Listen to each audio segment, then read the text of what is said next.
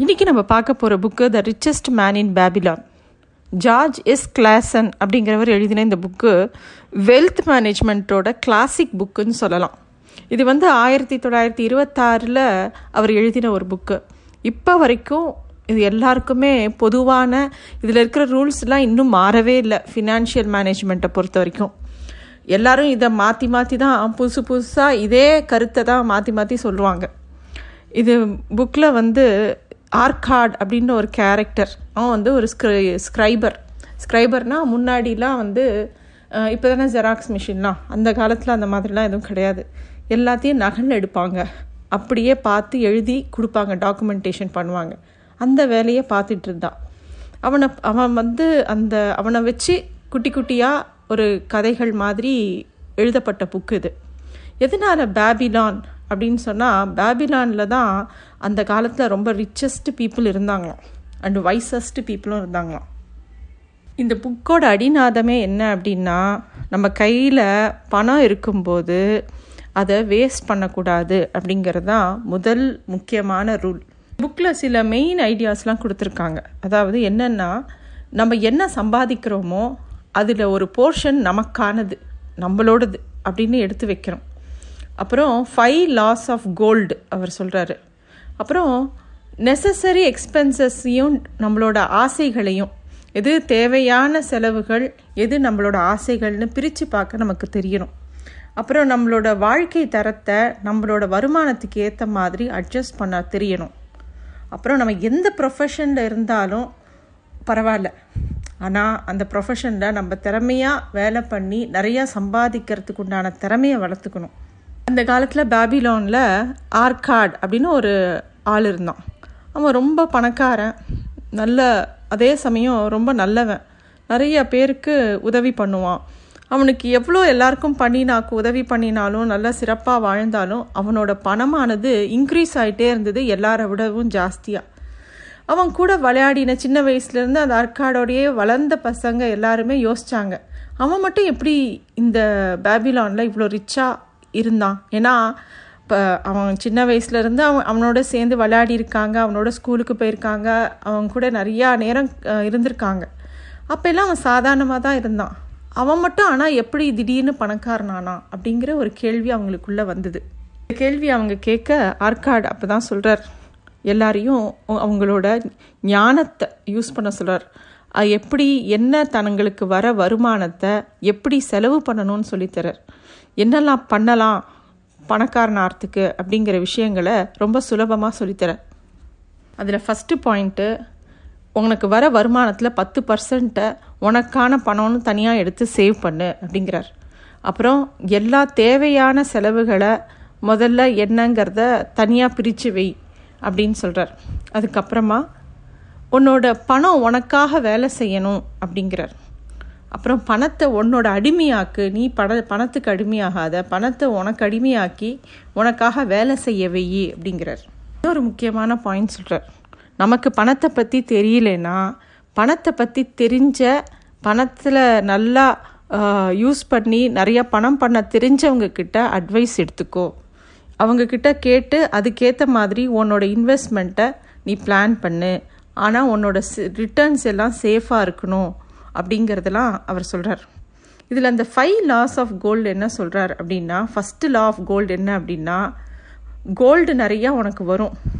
எப்போ வரும் அப்படின்னா எவன் அவன் அவனோட வருங்காலத்துக்காக சேமிக்கிறானோ அவனுக்கு மட்டும்தான் பணம் வரும். நிறையா வரும் அப்படிங்கிறார். செகண்ட் லா ஆஃப் கோல்டு என்ன அப்படின்னா அந்த கோல்டை நல்லா மல்டிப்ளை பண்ண தெரிஞ்சு அதை நல்லா வேலை செய்கிற வைக்கிறவங்கிட்ட தான் கோல்டு நிறையா தங்கும் அப்படிங்கிறார். மூணாவது யார்கிட்ட தங்கம் நிறையா பெருகும் அப்படின்னா யார் வந்து சரியான அறிவுரைகளை எடுத்துட்டு அந்த கோல்டை ஹேண்ட்லிங் பண்ணுறாங்களோ அவங்கக்கிட்ட மட்டும்தான் அந்த கோல்டு இருக்கும் அப்படிங்கிறார். ஃபோர்த்து லா என்ன சொல்கிறாருன்னா அந்த கோல்டு அவனை விட்டு எப்போ போகும்னா அவன் வந்து தனக்கு தெரியாத ஒரு வியாபாரத்துலேயோ தனக்கு தெரியாத ஒரு விஷயத்துலேயோ அவன் இன்வெஸ்ட் பண்ணும்போது அந்த தங்கமானது அவனை விட்டு விலகி போயிடும் அப்படிங்கிறார். அஞ்சாவது லா ஆஃப் கோல்டு என்னென்னா அந்த கோல்டு ஒருத்தனை விட்டு எப்போ தூரம் ஓடி போகும்னா அவன் வந்து யாரை ஏமாத்துக்காரனையும் இவனை வந்து யூஸ் பண்ணி தான் பணம் சம்பாதிக்கணும்னு நினைக்கிறவனையும் கூட வச்சிருக்கும்போது அந்த பணமானது அந்த கோல்டானது அவனை விட்டு ஓடி போயிடும். அப்படிங்கிறார். இதில் இன்னொரு கேள்வியும் வருது இந்த புஸ்தகத்தில். என்ன அப்படின்னா நிறைய பேர் சொல்லுவாங்க எனக்கு வாங்குகிற சம்பளமே பத்தலை. இதில் எங்கே பத்து பர்சன்ட் சேவ் பண்ணுறது எனக்கு வர ச ப வருமானம் செலவுக்கு சரியாக இருக்குது இன்ஃபேக்ட் செலவு அதிகமாக இருக்குது அப்படின்னு சொல்கிறார் இந்த புக்கில் அந்த ரிச்சஸ்ட் மேன் ஆஃப் பாபிலானில் அவர் அந்த பாயிண்ட்டுக்கும் ஆன்சர் பண்ணுறார் என்ன சொல்கிறாருன்னா உனக்கு தேவையான செலவுகளையும் உன்னோட ஆசைகளையும் குழப்பிக்காத அப்படிங்கிறார். உன் ஆசைகள் எல்லாத்தையுமே சாட்டிஸ்ஃபை பண்ண முடியாது. ஏன்னா உனக்கு குறிப்பிட்ட காலம்தான் இருக்குது குறிப்பிட்ட குறிப்பிட்ட வாழ்க்கை தான் இருக்குது ஆனால் உனக்கு இருக்கிற எனர்ஜியோ லிமிட்டட் அப்போது அந்த அதுக்குள்ளே உன்னோட சந்தோஷங்களை எப்படி நிறைவேற்றிக்கணும்னு பாரு. அதே சமயம் வருமானத்துக்கு ஏற்ற மாதிரி வாழ பழகணும் அப்படிங்கிறார்.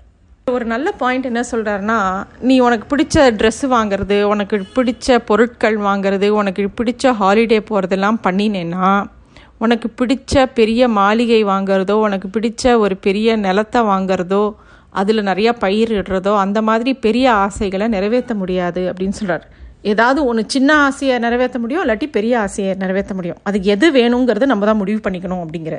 இன்னொரு விஷயம் என்னென்னா ஒரு மனிதன் வந்து தன்னோட வேலை திறமையை வளர்த்துக்க வளர்த்துக்க அவனுக்கு பணமானது தானாகவே வந்து சேரும் அப்படிங்கிறது தான் முக்கியமான விஷயம். இந்த புஸ்தகத்தில் நம்ம கற்றுக்க வேண்டிய ஒரு விஷயம்.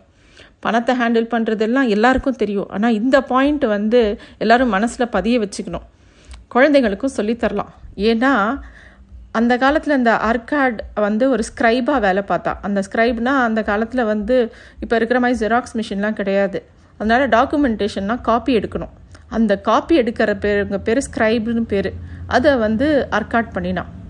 அவன் வந்து என்ன பண்ணா எல்லாரும் பண்ணுறதை விட தான் பண்ணுற வேலையை ரொம்ப சிறப்பாக பண்ணினான் வேகமாக பண்ணினான்.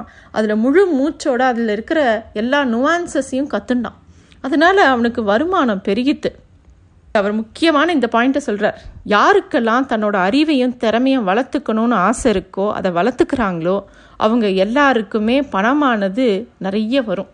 அதனால் நம்ம எப்பயுமே நம்ம மேலே இன்வெஸ்ட் பண்ணிக்கணும். நல்ல திறமைகளை வளர்த்துக்கணும் புதுசாக விஷயங்களை கற்றுக்கணும் புதுசாக வாசிக்கணும். நம்ம எப்படி நம்மளை இம்ப்ரூவ் பண்ணிக்கலாம் டெய்லி அப்படிங்கிறதுல கவனமாக இருக்கணும் அப்படிங்கிறது தான் இந்த புஸ்தகத்தோட முக்கியமான பாயிண்ட் இன்னும் சுருக்கமாக சொல்லணுன்னா நமக்கு வர வருமானத்துக்கு மேலே செலவு பண்ணக்கூடாது. பணத்தை சேமிக்கணும். அப்புறம் க- நல்ல புத்திசாலிகளை கேட்டு அந்த பணத்தை ஸ்டாக்ஸ்லேயும் பாண்ட்ஸ்லேயும் இன்வெஸ்ட் பண்ணணும். ஸோ தட் அந்த பணம் வந்து நமக்கு வேலை செய்யணும். நம்ம சும்மா இருக்கும்போது கூட நம்ம பணம் நமக்காக வேலை செய்யணும். நல்லா கடுமையாக உழைக்கணும். நம்ம எந்த வேலையில் திறமையாக இருக்கோமோ அந்த வேலையை நம்ம நல்லா திறம்பட செய்யணும். எந்த வேலையில் நம்ம இருக்கோமோ அந்த இடத்துல இன்னும் முன்னேறத்துக்கு உண்டான அட்வான்டேஜஸ் அண்ட் ஆப்பர்ச்சுனிட்டிஸை பார்த்துக்கிட்டே இருக்கணும். அனாவசியமாக கடன் வாங்கக்கூடாது. நமக்கு எது தேவையோ அதை மட்டும்தான் வாங்கணும். என்னெல்லாம் நம்ம சம்பாதிக்கிறோமோ எல்லாத்தையும் ஸ்பெண்ட் பண்ணக்கூடாது. முதல்ல கடன்களை அடைக்கணும். கடன் நிறையா வச்சுருக்கக்கூடாது. இதெல்லாம் தான் இந்த புத்தகத்தோட முக்கியமான பாயிண்ட் இந்த புக்கு ஒரு கிளாசிக் எப்போ வேணால் படிக்கலாம். கொஞ்சம் நல்லா சுவாரஸ்யமாக இருக்கும். அந்த லாங்குவேஜும் வித்தியாசமாக இருக்கும். கண்டிப்பாக வாசிக்க வேண்டிய ஒரு புக்கு நன்றி.